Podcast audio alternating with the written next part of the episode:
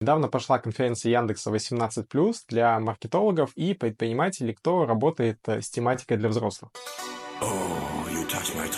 Поэтому вот вам свежая информационная клубничка или аналитика с полей. По данным Яндекса за прошлый год платежеспособность аудитории в Санкт-Петербурге и Москве выше в данной тематике, чем в остальных регионах. Интерес к товарам для взрослых поднимается выше к середине недели мы видим примерно одинаковое соотношение пользователей по переходам из поиска и баннерной рекламы. Также интересная статистика, что в Москве и Питере чаще товар для взрослых покупают одинокие люди, а в областях — журнатики. Ну и динамика спроса в этом сегменте стабильна в течение года. Поэтому делайте с этой информацией, что хотите. Надеюсь, она была вам полезна.